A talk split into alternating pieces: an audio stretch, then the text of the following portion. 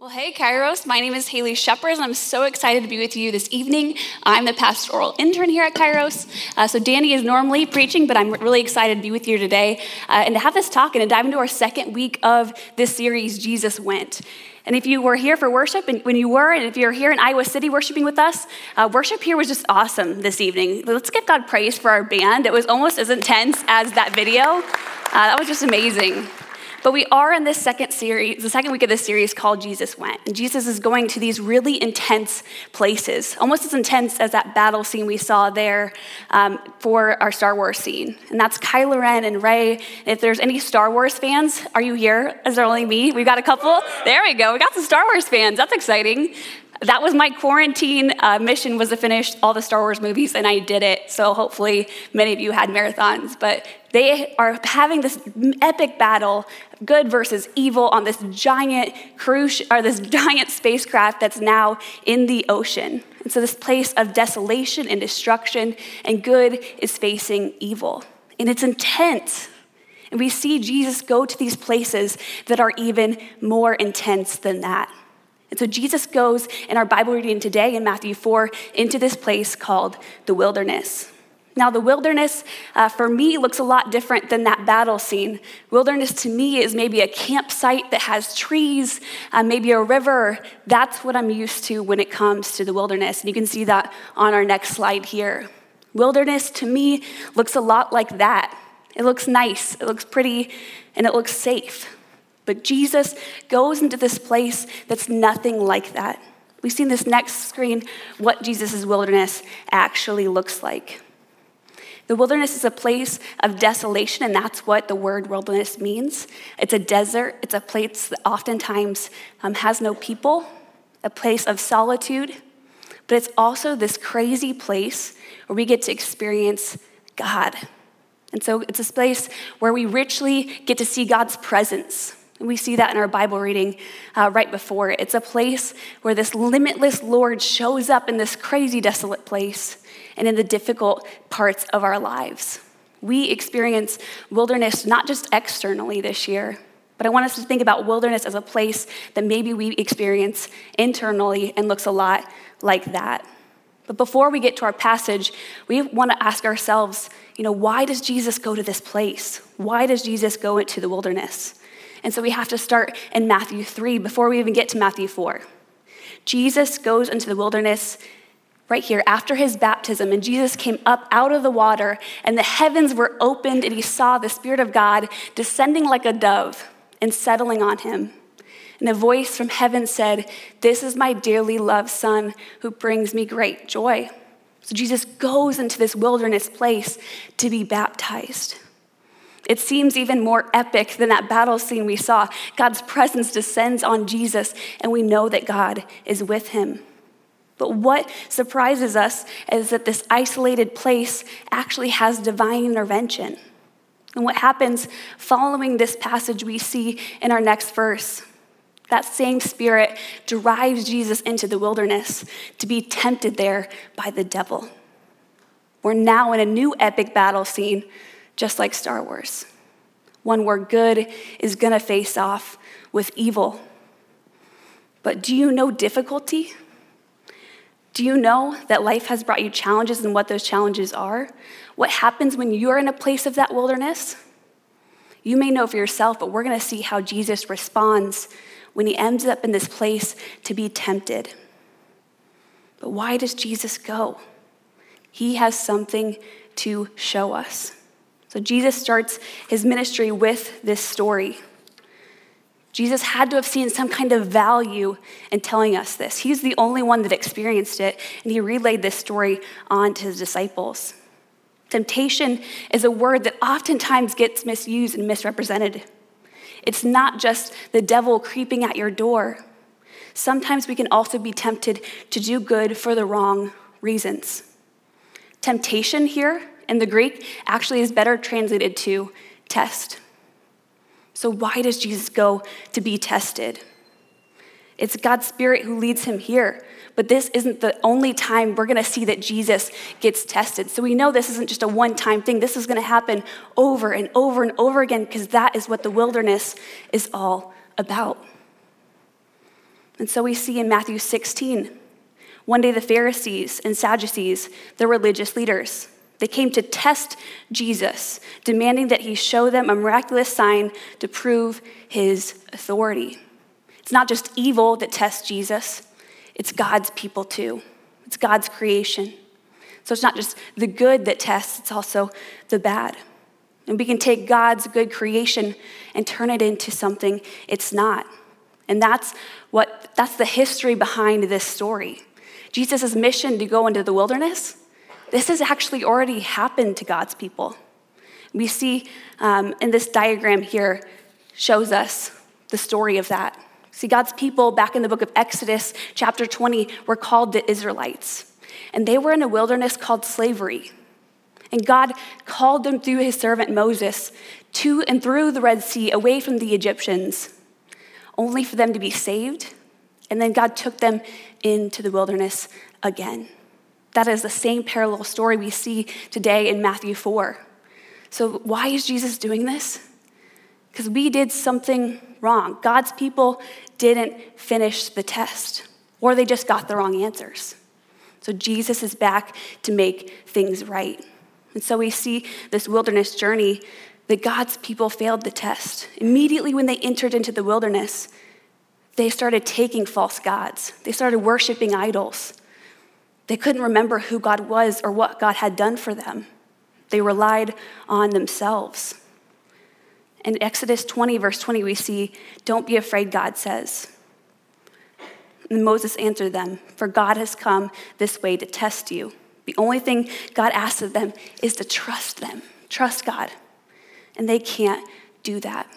And so the truth is, we ask people in our lives to prove that we can trust them all the time. This test, we see this definition here, it's no longer temptation, but it's a test that reveals truth. And that's what we see in this story where God's people failed, and now Jesus is set on a mission to be that truth, the right answer. I have a little sister. Uh, she's not here today. We can, I can wave to her online. Uh, she's at home. Uh, but she always, as we were kids, would ask me when we were young, you know, I would say, Hey, Sam, I bet I can go make a basket in that hoop. And she would say, Prove it. I would ask her, you know, Hey, Sam, I bet I could, you know, jump over that, you know, block, whatever was in the way. And she would say, Prove it. I would ask her, Sam, I bet I got the right answer. She would say, Well, I have the right answer. Prove yours is right. And we do that same thing with the people in our lives. We ask them to prove that we can trust them. Why do we ask people, Can I see your phone? It's wondering, Can I trust you? When we ask people, you know, Are you busy? It usually means, you know, I'm trying to procrastinate and I'm expecting you to also procrastinate. Can I trust you to come and join me? We ask people, Are you mad? That's the worst question ever. Are you mad? Of course I'm mad. We're testing somebody. Or someone comes up to you, your friend says, Do I look like I've been working out? You know?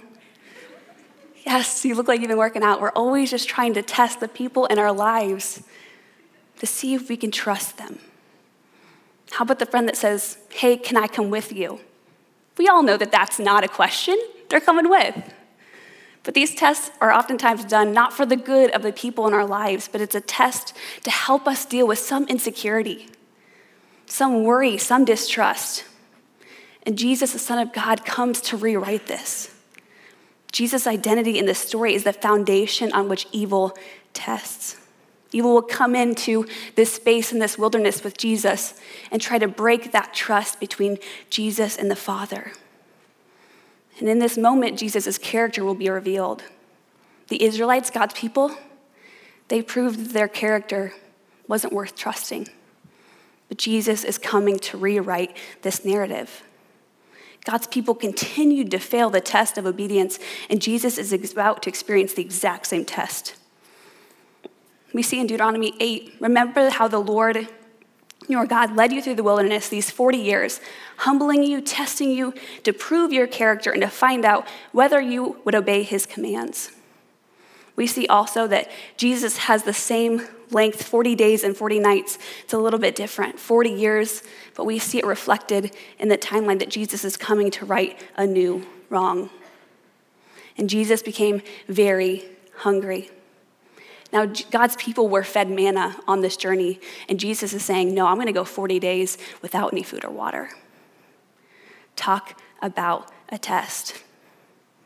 Now, Jesus maybe have gone four days, 40 days without food or water, but I, being a high school athlete, spent four years running track. And so I think I can have a test I can I know what this test is like because of my experience facing hurdles Jesus is about to face. Now I ran this event in track called the 400 meter hurdles. If you've ever run this race, I am so sorry for you. You want to talk about a wilderness experience? Talk about 10 of those, and you have to run an entire lap of that track. It's miserable. You make it over one, and you think, I got nine more to go? By the last one, you're hitting this. No matter who you are, you better be hitting this. It's a wilderness journey, and there's hurdle after hurdle after hurdle. And Jesus is going into this journey saying, I don't even need food, I don't even need water, and I'm gonna blast through these hurdles. You've hit every single one, people of God. I've come here to be in the wilderness and to go against all of these tests. And we see these tests that Jesus faced. Jesus is approaching the first hurdle when we read in Matthew 3 that during the time that he was in the wilderness, the devil came and said to him, If you are the Son of God, tell these stones to become loaves of bread. Here's Jesus' first hurdle this representative of evil, this, this devil character, is not an official term, it's more of a title. It means adversary or opponent. The devil's coming in as the tester, and Jesus is becoming tested.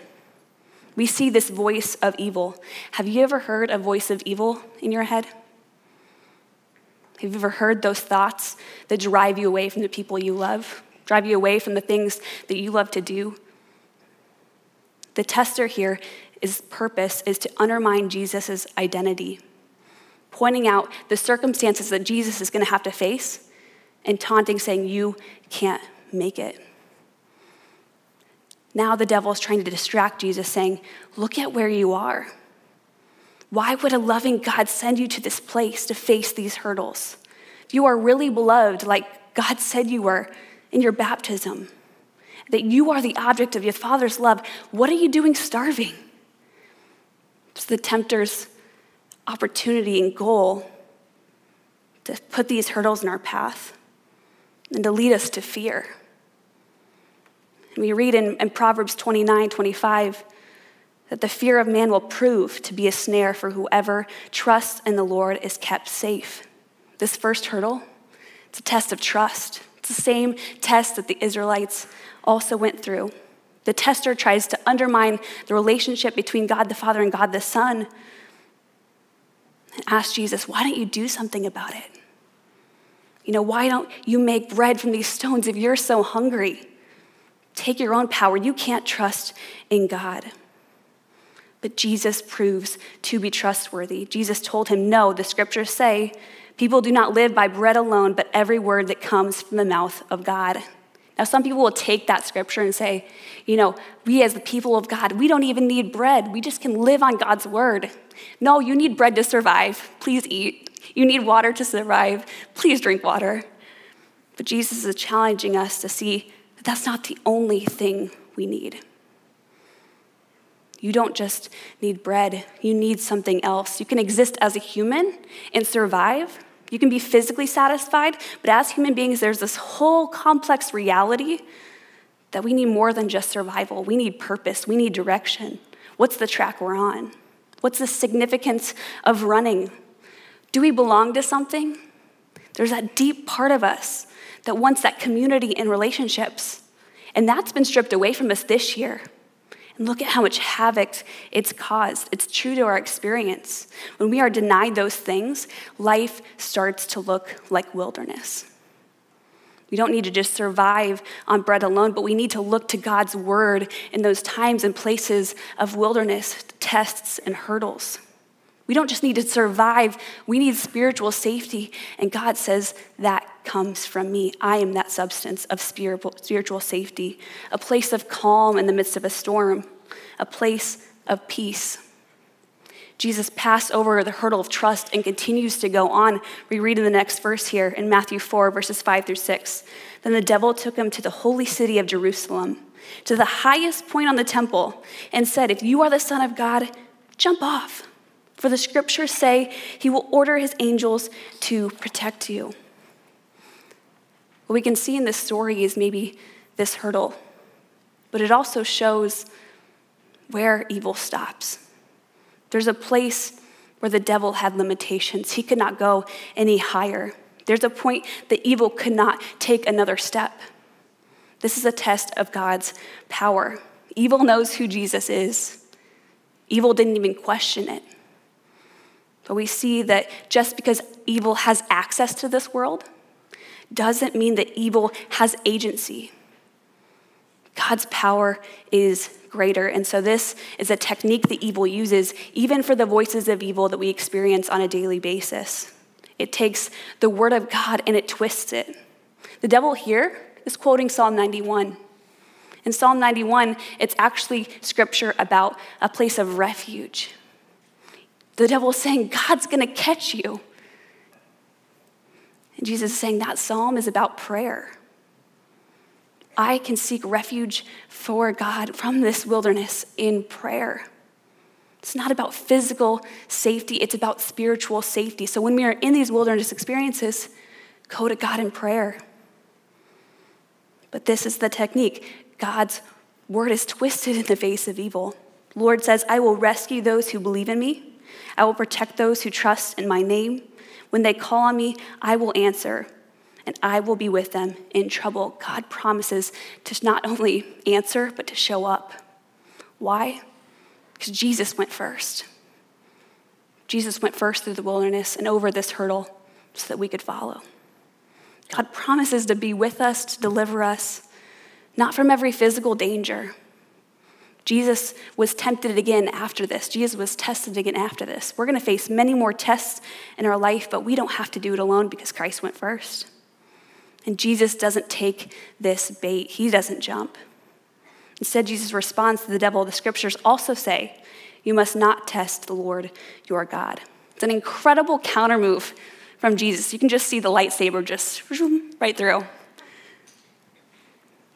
We try to test God, even sometimes unknowingly.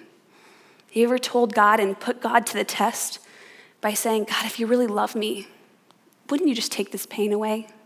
Why, would, why do I have to go through this? We take these experiences that we face and the hardships that we experience and use it against God sometimes to think, to tell ourselves and to convince ourselves that God's abandoned us. God says, No, we're going to get through that first hurdle together. We're going to get through the second one. You can call upon my name, and I will be with you. I don't necessarily believe that everything happens for a reason. I don't think God wants evil in your life. I don't think God wants evil things to happen to you. But I do believe that God can bless and bring um, glory and can bring hope to even the most desolate wilderness places. We can cling to God's promises in the midst of that.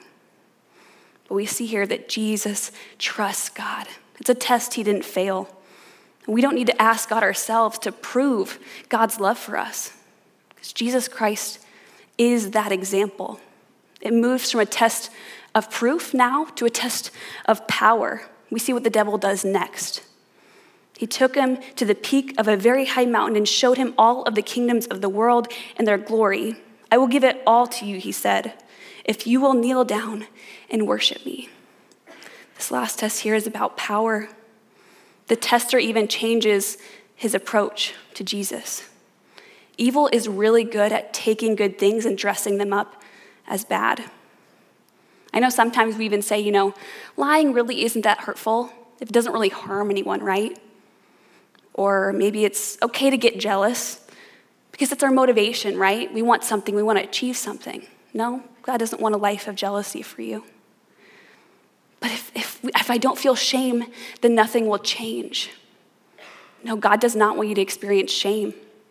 God wants to initiate change in your life through love. It's way better than this place of shame that taunts you and dehumanizes you. That's not what God wants for you. And evil is trying to appeal to Jesus' destiny here in this moment. The devil knows that Jesus is going to come to a place of power, but is offering another way to get there, one that's not better. Evil can't offer us a better way, only God can. And sometimes in this crazy Christian faith, it kind of flips the society's morals and ideals upside down. And it maybe even affects your relationships. It may try to teach you that being in the society ways way of being human is the best. You know, God can't be trusted. You need to look out for yourself because no one else will. Ask God to help you turn down the voices that tell you loving others isn't the right way. Turn down the voice of on evil that says, "Are you really a son and daughter of the king?" Look at your life. Look at the decisions that you have constantly made. Do you honestly tell me that God loves you when God looks within your life and sees what you've done? Evil will twist those words and try to tell you that your identity isn't in God. You got to look for it somewhere else. The story is warning us. Jesus went through this temptation to warn us that this is going to happen, but there's a way that we can win. And it's because Christ goes before us and wins this battle. What happens when this voice of evil enters our minds and our hearts? We read this in our next verse here. Satan calls us to get out. Or Satan, excuse me, is tempting Jesus and is being that voice, and Jesus says, Get out of here, Satan. For the scriptures say, You must worship the Lord your God and serve him only. The words of Jesus immediately silence evil. We can tell those voices that we experience to get out because we believe in Jesus Christ. Sometimes those voices in our head, they have so much power over us. The anxiety, the depression, uh, the, the OCD, the, the body dysmorphia that we experience. The list is endless. And we can tell those voices to get out.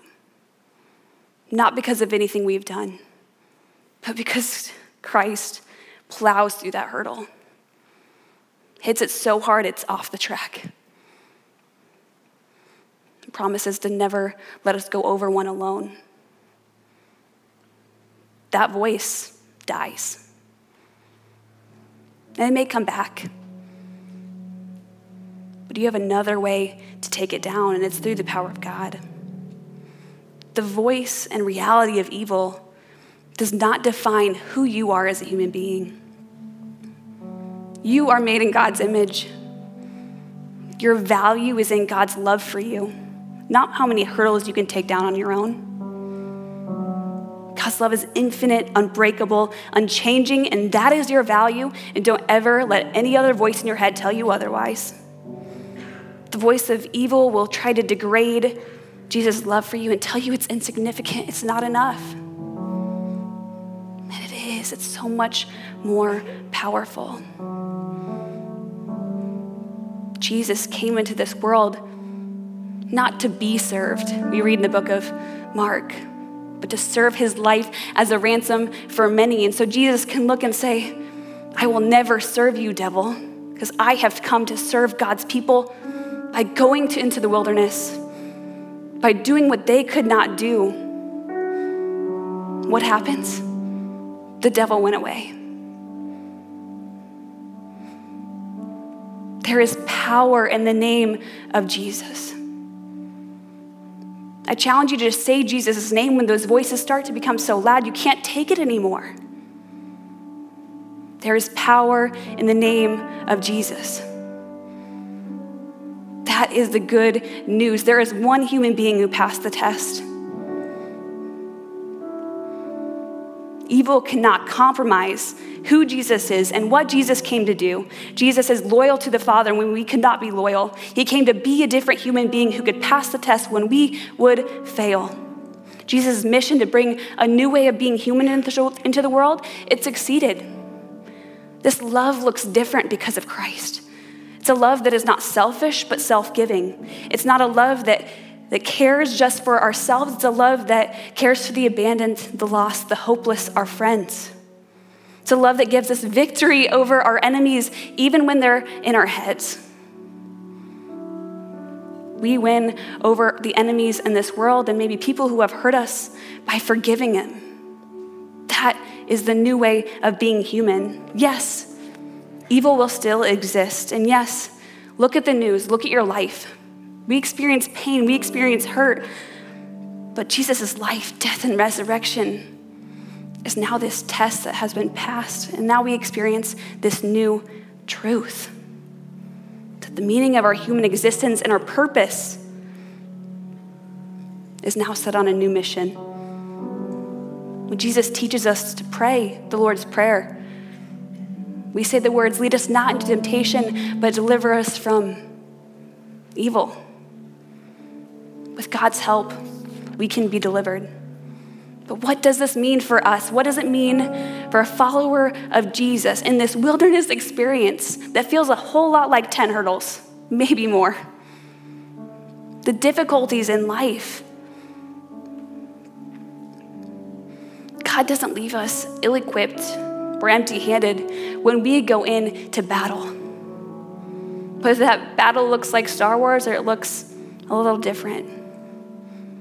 Have you ever been unprepared for a test?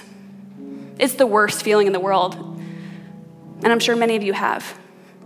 I still, to this day, believe that the SAT and the ACT are pure forms of evil, and I will stand by that claim. I have taken the ACT five times and got the same score five times. So, if anyone else is with me, I'm so sorry.